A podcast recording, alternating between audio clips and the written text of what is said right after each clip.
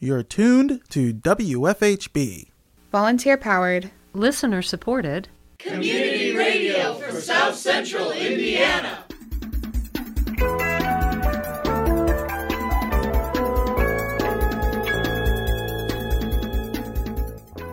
Good afternoon. Reporting remotely for W F H B, this is Benedict Jones. And I'm Cade Young. This is the W F H B local news for Thursday, September ninth, twenty twenty-one. Later in the program, we have Prescription for Healthcare, a collaboration between W F H B and Medicare for All Indiana. Our guest today is Doctor Ed Weisbart, a retired family physician from Saint Louis and chair of the Missouri chapter of Physicians for a National Health Program. More coming up in the bottom half of tonight's program. Also coming up in the next half hour, the city of Bloomington will host the Black History one oh one Mobile Museum on Saturday. More in today's headlines. But first, Emily McCoy has today's Statehouse Roundup.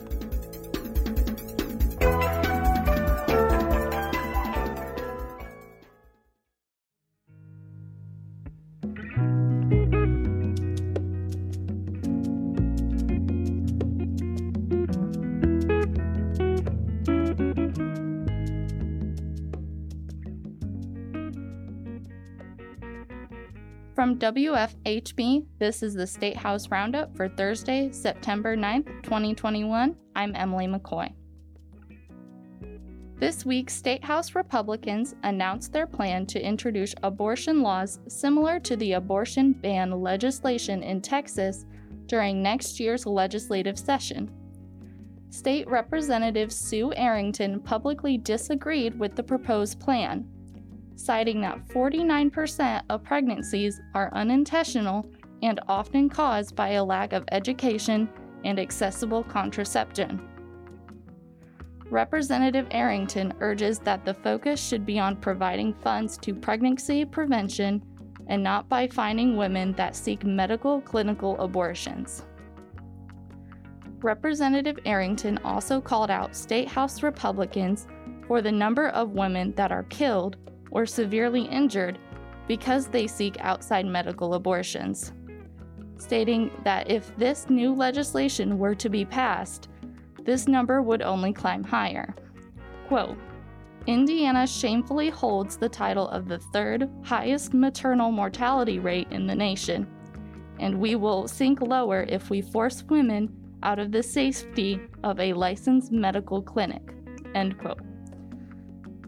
The expected drafts of Indiana's new redistricting maps are expected to be publicly announced on September fourteenth. State Representative Tim Wesco will then hold meetings gathering public feedback on these map drafts on September fifteenth and sixteenth. On August thirty-first, State President pro tempore Roderick Bray and House Speaker Todd Huston announced a new online portal that will allow citizens to draw and submit their own ideas on new district boundaries. Representative Bray commented, quote, "This portal is a great opportunity for Hoosiers to share their proposed maps with lawmakers," end quote. That's all for the Statehouse Roundup. For W F H B News, I'm Emily McCoy.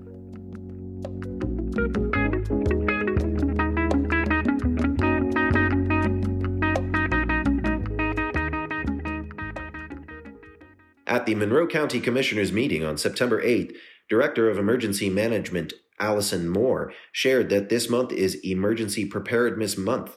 She encouraged residents of Monroe County to sign up for alerts through their Emergency Alert Program. Um, it is National Preparedness Month, and this week we are discussing um, to be informed. And so I'd like to share that we have um, a free service in Monroe County. It's the Monroe County Alert. It's an Everbridge company, and you can sign up for free to get any kind of a weather-related alerts. We also send out alerts about health and COVID topics as well. Um, other things that we do, if there's accidents and roads are closed that are busy highways and such, we always try to send messages out to individuals and tell them to avoid areas. And um, so I would encourage you to take advantage of that. If you've not yet signed up for Monroe County Alert, you can do that on the county homepage. There's a megaphone icon, and you can click that and it will walk you through how to get signed up. If you need to get signed up by phone, you can always contact our office at eight one two, three four nine, two five four six, and we would be happy to assist you in setting up that for you to get that free service. The commissioners unanimously approved a partnership between Ivy Tech's nursing program and the correctional facility. Monroe County Jail Commander Sam Crow said the program would be mutually beneficial and introduce nursing students to an area of the field that typically gets less staffing. Um, first of all, my my back my educational background is in journalism and sociology, and uh, from the beginning of the mask mandates, my as a mother, as a full-time stay-at-home mother. Um, and with my background, my concern was the psycho-emotional consequences of having our children masked during their formative educational years, because uh, one of the things I studied in depth in college was something called the critical period of development, which is also known as the sensitive period. It's the time in the postnatal life of an individual when the development and maturation of functional properties of the brain is strongly dependent on experience or environmental influences. And if sensory experience is abnormal or absent during this, these critical periods of development, it can have a profound effect on sensory representation uh, in adulthood, and it can make it impossible for the individual to learn certain skills later in life. During public comment, Laurel Tannenberg spoke up about the Seven Oaks appeal made about the mask mandate in schools. Since an appeal had been filed, County Attorney Jeff Cockerell stepped in to say the correct procedure to bring the matter to the commissioners would be through Seven Oaks first. This is what he had to say before being redirected. This is really a great program because it opens the door up to some of the nursing students and gives them the opportunity to see what correctional healthcare is like. Um, there's always been a shortage of nurses for inmate healthcare or correctional healthcare. Um, so doing something like this, I think, again, would open up that door and let people see what it's like, um, the opportunities that are out there uh, for the nursing students. Um, so I think it's a win-win situation for both us and for Ivy Tech. The Board of Commissioners will virtually host the appeal hearing for Seven Oaks on September sixteenth. The Monroe County Board of Health discussed the possibility of extending the county's indoor mask mandate during its September eighth meeting. County Health Administrator Penny Caudill said that the mask mandate will likely extend beyond the September thirtieth deadline. So the, the current regulation is um, set for through September thirtieth, unless we were to reach Um, a level of blue, a blue advisory, and our cases per one hundred thousand were under fifty. Um, so right now we are not in that place. So this order is still in effect. Um, we, our numbers again are encouraging of late, um, not overly encouraging, mind you, but a little bit encouraging. There is probably no way that we can get to that uh, metric by the end of September, even with improvement. Caudill said the health department received complaints from business owners when it comes to enforcing the mandate. Board member Carol Tolokian questioned whether the energy spent on enforcing the mask requirement could be better spent on encouraging residents to get vaccinated. So I think that there's a lot of anger about this out there because there's a lot of a lot of things that aren't going as well as they could be. Uh, I mean, if people would just get vaccinated, we wouldn't have to worry about masks. County Health Officer Thomas Sharp says he believes the county should let the mask mandate expire at the end of September. I, I, I would I would just let it expire. I would do nothing to the end of September um, because we're not really getting much out of this. Of, of a mandate versus strong recommendation. We still want to have the rules be the same, but people are not, you know, the ones that are not going to comply are just going to cause trouble. And uh, the owner can certainly mandate his that they can't come in there, and if they do, uh, without a mask, Uh, and if they do, they can call the police. But um, that's only for really bad behavior. So uh, again, I'm, I'm not sure what we're getting with with a mandate or a strong recommendation. The rest of the state doesn't seem to think the mandate's doing any good. I'm not sure it is either. I would rather have the mandate, but we have no way to enforce it. So you need to consider what what policy you want going forward as the board. The board will discuss the continuation of the mask requirement during its next meeting on September twenty-second. On September seventh, the Monroe County Personnel Administration Committee voted unanimously to move forward funding for a new position under the Stormwater Division of the Highway Department. Highway Director Lisa Ridge asked the committee to add a new position to the two thousand twenty-two budget to be proactive and ensure the department is able to do their job. Uh, we don't want to take on a new ordinance that we cannot implement and uh, run a good program, so we're trying to stay a little bit ahead of the game there. Uh, this would be for twenty twenty-two, not for twenty twenty-one. Um, we have discussed this with the Stormwater Board, and they have passed it unanimously with them also. So we were asking for it to go to W I S for the creation um, of the position. Committee member Marty Hawk questioned why the position was needed. Whenever we start adding positions to a new new person or a new department, if it's moving from planning over to here, what do we take away from another department? If and I think, not, if yeah, we're not doing I, shared duties, which we we are going to have to in the future. Mm-hmm. Look at how we share these duties. Committee member Trent Deckard took a moment to remind the committee members that although the budget might be discussed elsewhere, it is important to make official decisions during these meetings so that the public can be kept up to date. One item, I, a comment that I would make, although I think it is exceedingly painful sometimes for all participants to talk about everything twelve times, I do think in a very public way, having discussions about this here as this moves forward in this process. Council has that discussion in budget, makes deliberate decisions. I think that's not the worst thing for those people that are not us in the public that are watching these discussions, particularly around important um, things. Not that anything's not important, but I think while that can be, that can give us blisters at times, I think that, that that's helpful and it keeps it fresh in our minds in the public as well. Committee member Eric Spoonmore motioned to forward the position to W I S, Wagner Irwin Scheel, to create the position.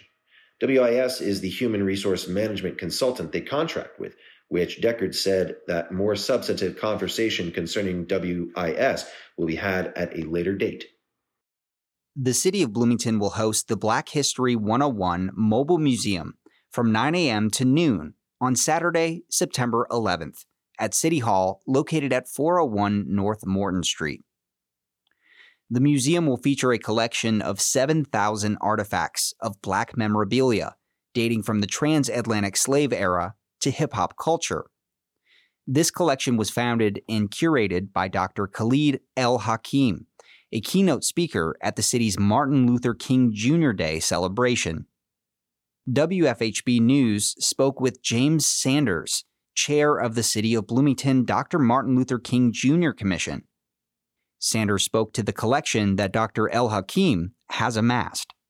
The artifacts that you will really see are artifacts from very polarizing artifacts, rather from older times where we, uh, our country was not in a state of, I would say, uh, uh, respecting other cultures, respecting other races. Uh, there's some very I would, I'd say polarizing uh, artifacts there. You find things from the Ku Klux Klan. Uh, he has some hoods. He has things like ashtrays with just different uh, slogans and racial epithets that were not um, that we definitely do not use today, and just things that that that make people think about how our country started and, and how much farther we have to go. I think because. Of course, you know, you would never see any, any of these things out on display in people's homes or businesses, but these are very real artifacts that were once part of uh, popular culture in our country. So even though those things, you know, have mostly been, been done away with, it's his mobile museum is just a record of of those artifacts that existed and just giving us a history lesson of pretty much, you know, with how our country started and, and, and how it's progressing and, like I said earlier, how much farther we have to go. Sanders describes the exhibit as jarring and polarizing, but he still believes it's important for our community to acknowledge this difficult history. Exactly. It's it's very jarring because you saw some of those items and you could you could probably say to yourself a thousand times, like, mm-hmm. how was this ever allowed to be created? Mm-hmm. You know? And then furthermore, how could people even take joy in artifacts such as these? And so when I first saw it, I was, you know, just blown away because you just see what was okay, you know, back then, you know, what was what was condoned. And and then you get to see how how much we still are kind of in those mindsets. And I say us as a as a nation because we realize, you know, racism and civil rights issues still exist to this day, and a lot of them stem from those times where these, when these artifacts were created. So that's really uh, interesting and heartbreaking at the same time. He touched on how Doctor El Hakim selects the items for the museum and why he believes it's important for the collection to represent reality.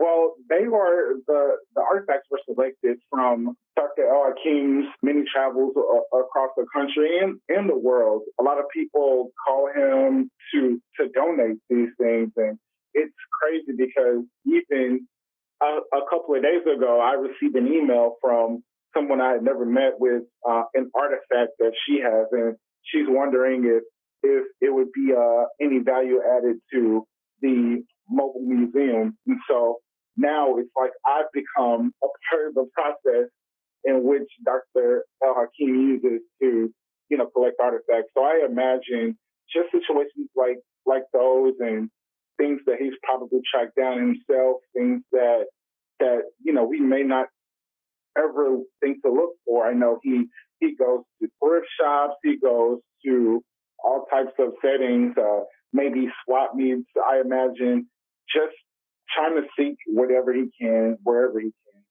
And a lot of times, and I can't directly attest to this because I haven't spoken to him about it, but a lot of times he probably sees things that we wouldn't have ordinarily thought, you know, was racist unless it was like very polarizing.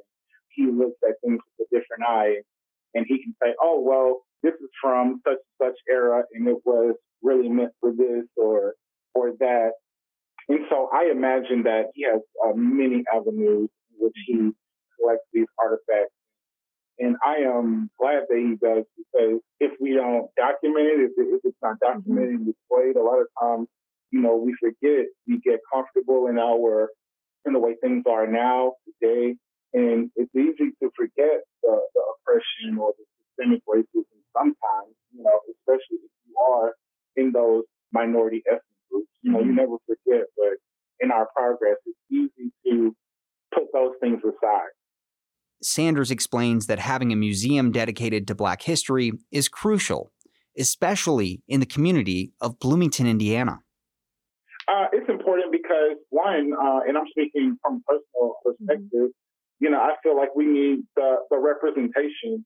It's easy to get lost, I would say lost in the sauce, in a predominantly white community. And then uh, about that progress that I spoke of, you know, even though we're in a predominantly white community, and actually one of the most diverse uh, counties in Indiana, we still we still get comfortable sometimes and with the with the people that, you know, we have here. And even though they treat us nice, they treat us, you know, like human beings, it's still important for us to to see and acknowledge that those things exist.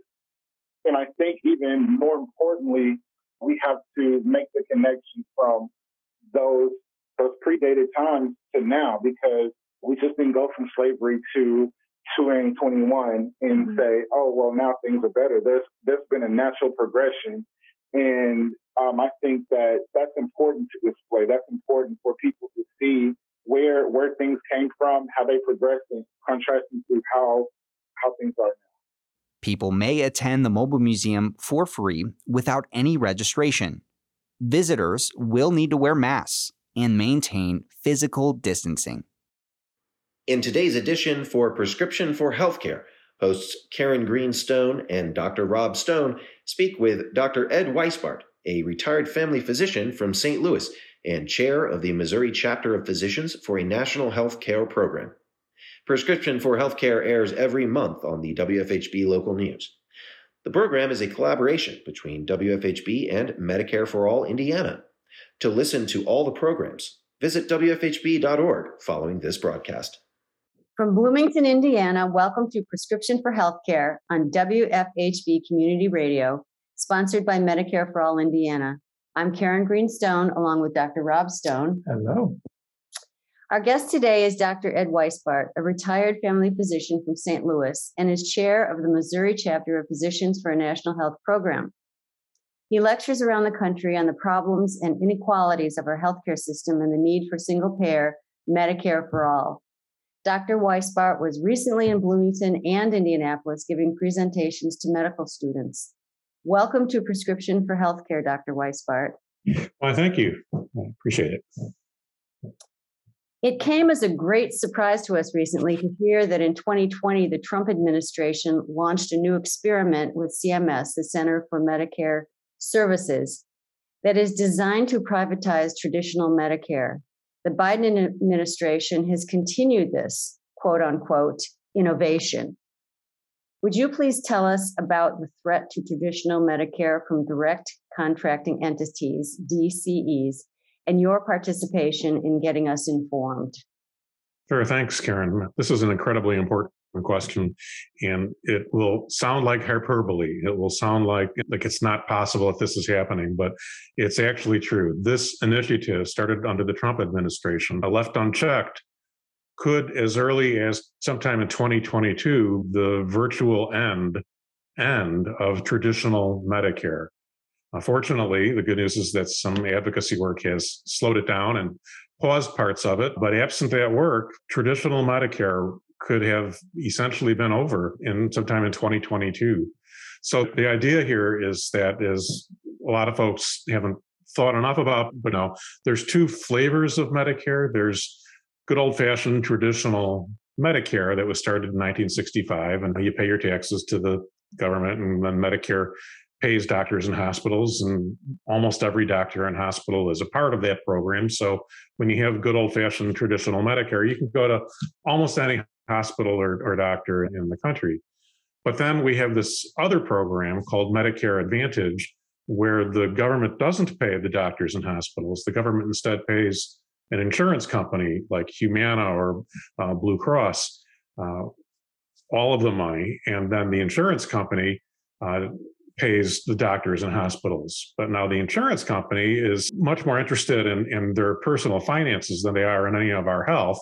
So the insurance companies are empowered to get in the way of healthcare. They can say, no, you can't go to that doctor. No, you can't go to this hospital. Oh, you want that expensive test or treatment? We know more than your doctor, and we're going to get to decide that. So the insurance companies under Medicare Advantage can really get in the way of healthcare. And in traditional Medicare, doesn't actually do any of that stuff to speak of. So that's why today, a strong majority of people in Medicare have said no to Medicare Advantage. I don't want that. Uh, so sixty percent of people in regular in Medicare have regular old-fashioned traditional Medicare. So what this new initiative is, uh, called Direct Contracting Entities, is it gives the Medicare the ability, the authority to move everyone in traditional Medicare into a new thing called a direct contracting entity that's essentially Medicare Advantage. So it looks like Medicare Advantage, it smells like Medicare Advantage. There's an intermediary, Medicare and the doctors and hospitals. The direct contracting entities can say, no, you can't go to that doctor. No, you can't go to that hospital. We're not convinced you need this test. Maybe you tried this other drug instead. So direct contracting entities can do all the things that those of us in traditional Medicare rejected. We chose not to have Medicare Advantage. We're, We chose to be in traditional Medicare because we don't want that. And under this new initiative, started under the Trump administration and not yet stopped by by, uh, by by the current administration, Medicare has the ability to run these tests to see if it's what they think is a good program, and that's nearly done, and then to roll it out across the entire book of traditional Medicare's business. And you wouldn't even know that they did it to you. So you could be happily in traditional Medicare this year, or maybe this is your first year in Medicare, maybe it's your twenty-fifth year in Medicare, maybe you're, you know, ninety years old and you've had Medicare for decades, literally. And overnight, Medicare is would be is empowered to say, not so fast anymore. Now you're in this new program, and you wouldn't even know that they did it to you. You wouldn't, you might get a notice, you might not get a notice, you might not notice the notice, and you wouldn't know that your good old-fashioned traditional Medicare has been stolen from you, and you've been plopped down to this direct contracting entity until you go to get some health care, until you go to get some health care. So you think you've got traditional Medicare, you go to get some test or you go to your doctor or a hospital, and all of a sudden you start getting phone calls saying, we're not going to approve. I've chosen not to have that in my life, and sixty percent of people have chosen not to have that. But this is what the Trump administration started. And fortunately, we, we do have a way to slow it down or even stop it, but it's really important. The key is that Medicare can do this without having to go back to Congress and ask if they can, because the Affordable Care Act created a, a, an organization within Medicare called the Centers for Medicare and Medicaid Improvement, or the Medicaid Innovation Center.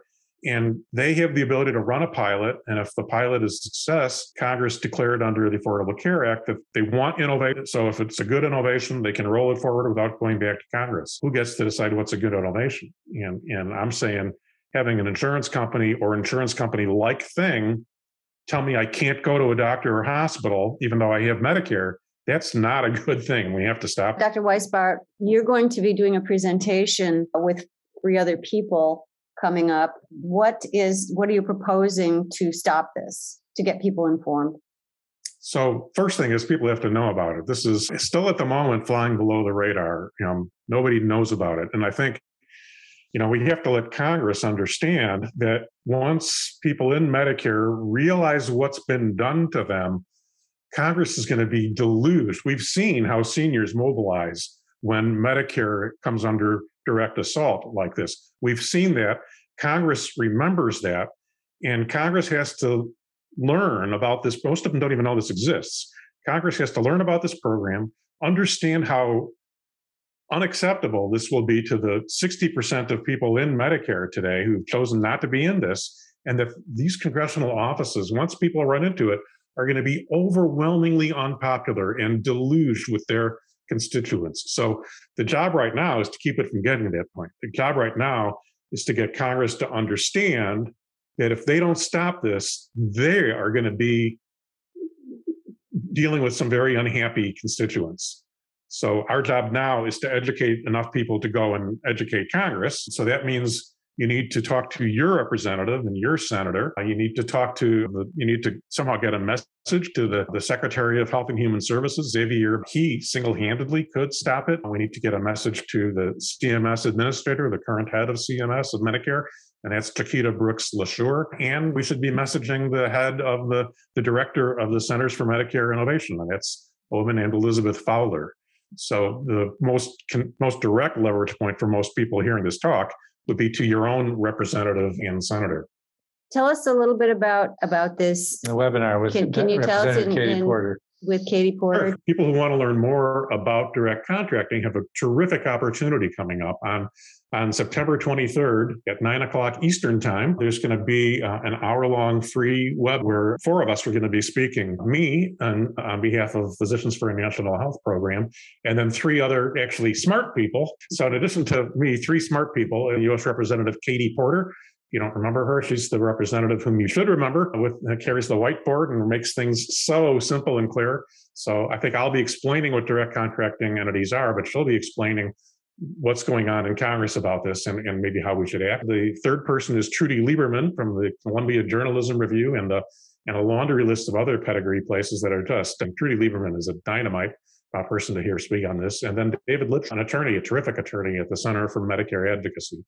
Uh, the event is uh, being co-sponsored by Physicians for a National Health Program, by Social Security Works, by a variety of labor organizations and retiree groups, and lots of others. So you want to look out for this thing on uh, the September twenty-third. We'll be advertising this also on our Facebook page on Medicare for All Indiana if people want to tune in. So Doctor Weisbart, thank you so much for joining us today. This is Karen Greenstone and Doctor Rob Stone for Prescription for Healthcare on W F H B Community Radio, sponsored by Medicare for All Indiana.